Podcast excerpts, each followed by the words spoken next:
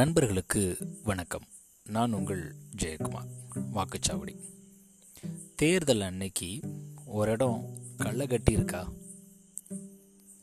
மக்கள் வந்த மயமாக இருக்காங்களா? அந்த இடமே பரபரப்பாக இருக்கா? அட ஆமாங்க. அந்த இடத்துக்கு பேர் தான் வாக்குச்சாவடி. ஒரு நபர் தன்னுடைய வாக்கினை செலுத்துறாரு அப்படின்னா அந்த செலுத்துகிற இடத்துக்கு பேர் தான் வாக்குச்சாவடி. சரி அவர் போனதும் வாக்கினை செலுத்திட முடியுமா? இல்லைங்க. அவர் போகிறதுக்கு முன்னாடி வாக்கு செலுத்துவதற்கான ஸ்லிப்பு பூத் பூத் ஸ்லிப்புன்னு சொல்லுவாங்க. ஒன்று அதை எடுத்துகிட்டு போகணும்.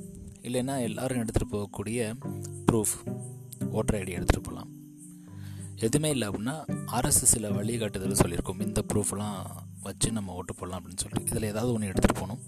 நம்ம பேர் அங்கே இருக்கும். ஸோ அங்கே உள்ள அதிகாரிகள் நம்மளுடைய பேரை வாசிப்பாங்க. நாம் மறைவாக வைக்கப்பட்டிருக்கும் அந்த ஓட்டு இயந்திரம். இப்போ தான் மின்னணு இயந்திரம் வந்துருச்சு. அதனால் நம்ம எந்த சின்னத்துக்கு போடுறோமோ அந்த சின்னத்தில் போய் ப்ரெஸ் பண்ணால் போதும். நம்மளுடைய ஓட்டு பதிவாயிடும் இயந்திர வர்றதுக்கு முன்னாடி நம்மளுடைய வாக்குப்பதிவு எப்படி இருந்துச்சு அப்படின்னு கேட்டிங்கன்னா பேப்பரில் எழுதி நம்ம சீல் குத்துற மாதிரி தான் இருந்தது. அந்த முறையெல்லாம் இப்போ கொஞ்சம் மாறிடுச்சு.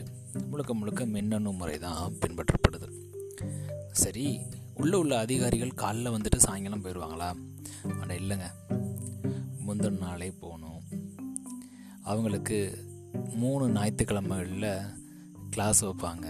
அந்த பயிற்சியில் என்ன பண்ணணும் என்ன பண்ணக்கூடாதுன்ற விதிமுறைகளை கற்றுத்தருவாங்க அதுக்கப்புறம் எவ்வளோ நேரம் ஆனாலும் நைட்டு அந்த ஓட்டு பதிவு பண்ண எந்திரத்தை எங்கே ஒப்படைக்கணுமோ அங்கே ஒப்படைச்சிட்டு போகிற வரைக்கும் அது அவங்களுடைய பொறுப்பு.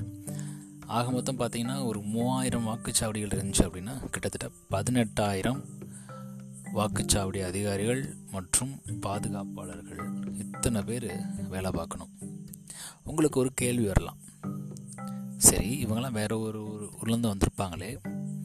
அவங்க எப்படி ஓட்டு போடுவாங்க அப்படின்னு கேட்டிங்க அப்படின்னா தேர்தலுக்கு முன்னாடியே இவங்க எல்லாத்துக்குமே தபால் ஓட்டு அப்படின்ற ஒரு முறை கொடுக்கப்படும்.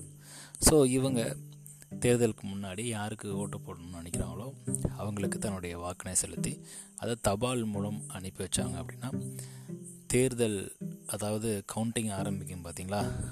அன்னைக்கு இவங்களுடைய வாக்குகள் முதல் எண்ணப்படும்.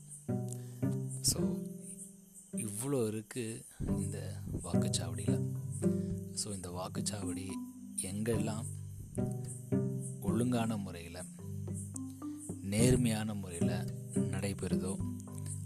அங்கே கண்டிப்பாக எந்த விதமான குளறுபடியும் இருக்காது. ரீசண்டாக ஒரு சர்வே படித்தேங்க கிட்டத்தட்ட முப்பத்தி மூணு சதவீதம் இந்தியாவில் அதாவது வாக்குச்சாவடி அதிகாரிகள் நேர்மை இல்லாமல் இருக்காங்க அப்படின்ற ஆராய்ச்சி குறிப்புகளை சொல்லுது.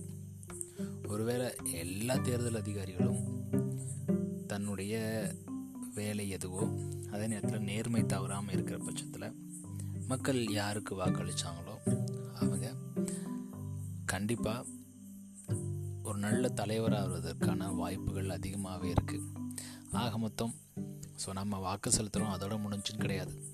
அங்கே உள்ள தேர்தல் அதிகாரிகள் அங்கே பணிபுரிகிறவங்க அது மட்டும் இல்லாமல் நம்மளுக்கு பாதுகாப்பாக இருக்கக்கூடிய நபர்கள் இவங்க எல்லாம் சேர்ந்து தான் அந்த வாக்குச்சாவடி எப்படி இருக்குது அப்படின்ற நிலையை தீர்மானிக்க முடியுது.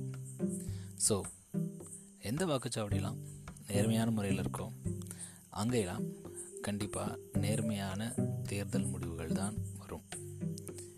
நன்றி நண்பர்களே மீண்டும் நாளை இன்னொரு பதில் உங்களை சந்திக்கிறேன். வாக்குச்சாவடி.